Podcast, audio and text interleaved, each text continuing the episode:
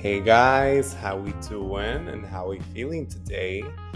Okay, so in this episode, we're gonna talk about Mabel's second studio album titled About Last Night.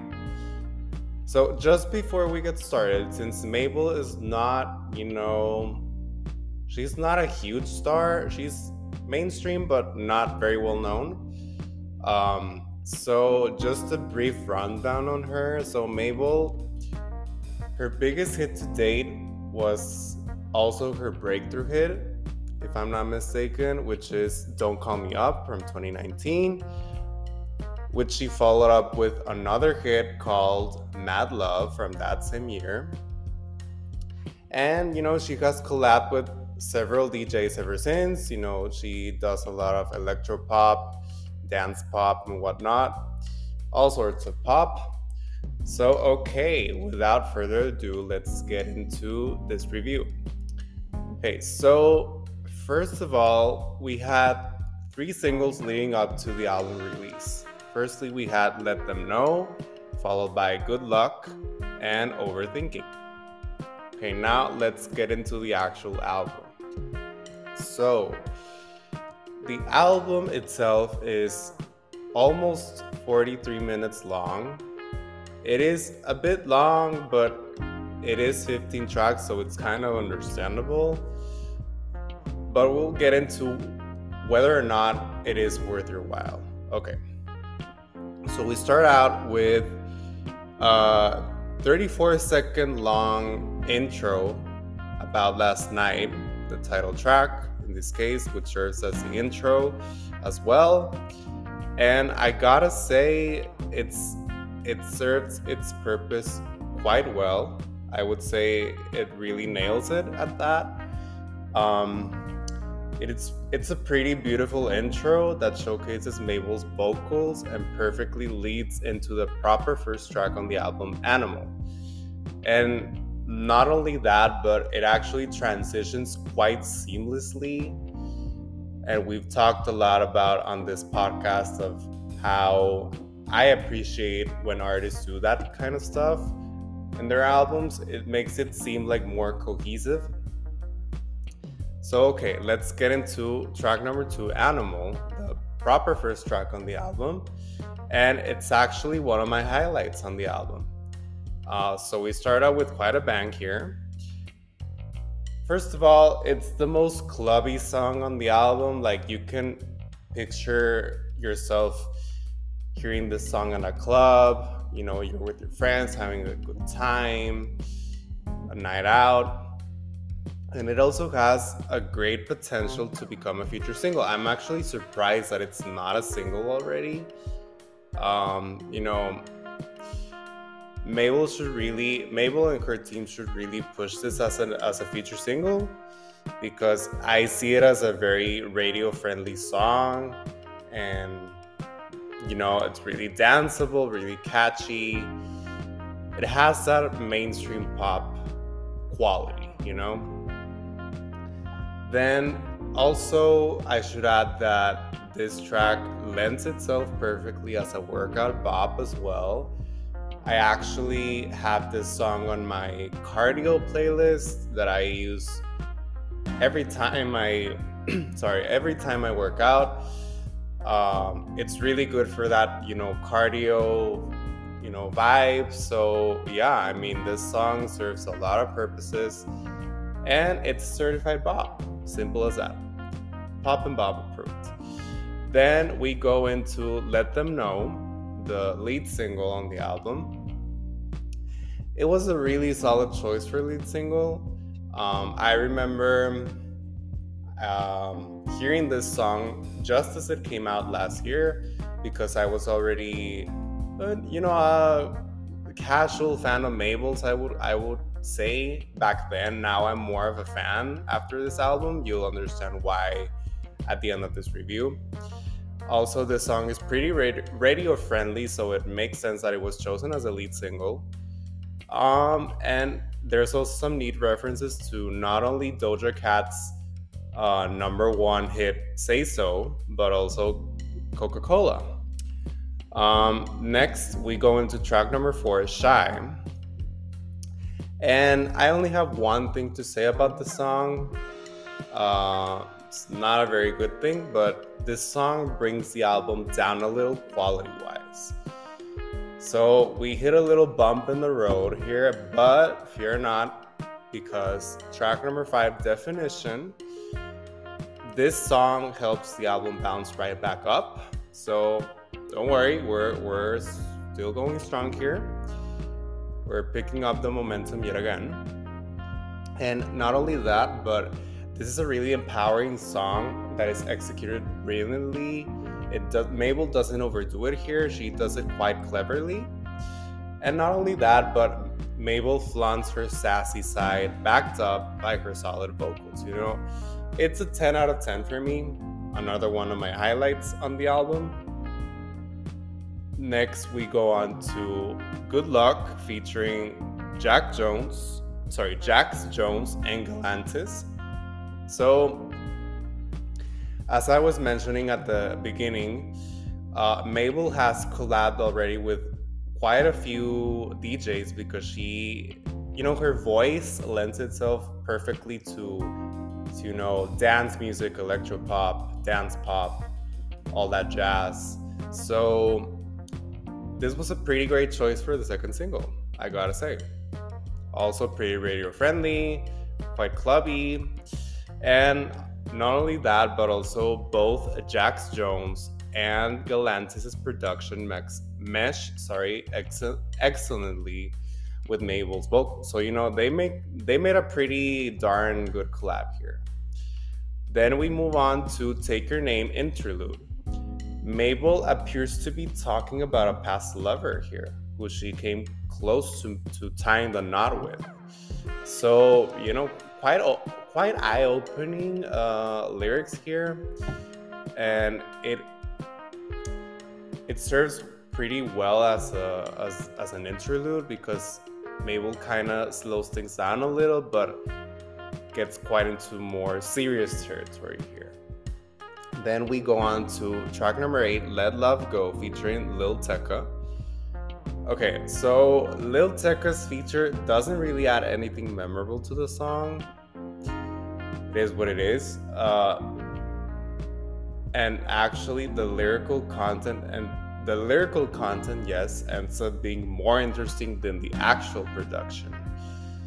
And I mean, at least it has that going for it. But yeah, the song is, could have been a lot better, and probably would have been better off without Lil Tecca's feature.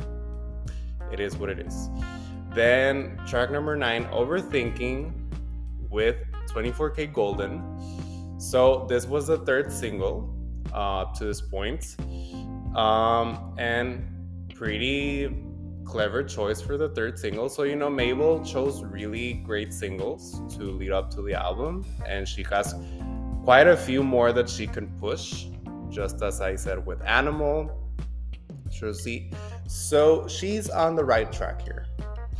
Then also 24kGoldn, he has already collabed with Mabel in the past with um, their collab with Clean Bandit titled TikTok. It was released I believe it was in 2020, if I'm not mistaken, um, during the pandemic. So um, I love that song as well. So actually, the song is actually, sorry for the redundance. This song, I actually like it better. Uh, I prefer overthinking over TikTok. Uh, they proved that they don't need Clean Bandit I mean, I love Clean Bandit, but they did their thing on on their own, the two of them. So now they proved that they're a mighty duo, and I would love to see them collab more in the future. Then we go on to track number 10, Crying on the Dance Floor. This is a great message about forgetting a past lover and having a good time at the club, you know, living in the moment, not uh you know not crying in the club because mabel's like ain't no crying on the dance floor. So it's like pick yourself right back up and just have a good time. Let loose. Forget about that guy girl whoever it may be that caused you uh, more harm than good and did you dirty and just you know have a blast with your friends. Um, then we go on to track number 11 i love your girl okay so this is easily the most interesting song lyrically because this is quite it's basically a bisexual anthem because Mabel explores her sexuality in this song, you know, digging deep into her attraction towards women. Uh, I didn't know previously that Mabel, you know, also liked girls. So, and not, I'm not saying that this is necessarily a bisexual anthem. I don't, there's no need to label it, but if we have to call it something, then yeah, let's go with that. Then on to track number 12, When the Party's Over. Another pretty interesting song lyrically because Mabel talks about that, you know, that back to reality feeling one gets as soon as the party's over, as the title says. You know, when the party's over, you know, if you're at the club, we've all been through that when, you know, that moment when the lights turn on and you're like, oh shit, you know, the party's over, time to head back home. Um, so you're like, um, you're at like that high moment, uh, you know, singing, dancing your heart out, and then it's like, oh shit, you know, now back to reality, you know. And especially with what she was talking about two songs ago on Crying on the Dance Floor, especially if you're going through something like that, you know, heartbreak or sorry, breakup. Um, then it's worse that back to reality feeling because it's like oh shit you know i um i was having a good time you know trying to forget about that but now that i have to go back home and you know supposing it's sunday the next day then it's like yeah i mean i have to sit with that that whole day. So that's not great. Then we move on to track number 13 this is actually the closing track on the standard edition of the album. So, this is a carefree sounding song about the empowerment that comes with getting over a past lover. But with that said, the production is mediocre at best. Could have been way better. And yeah, and we'll talk pretty briefly about the bonus tracks on the album, but I won't count them towards my uh, score for the album, but still, let's mention it. Okay, so track number 14, I Wish. Uh, it's a collab Mabel did with Joel Corry. I think that's how you say it. Last year.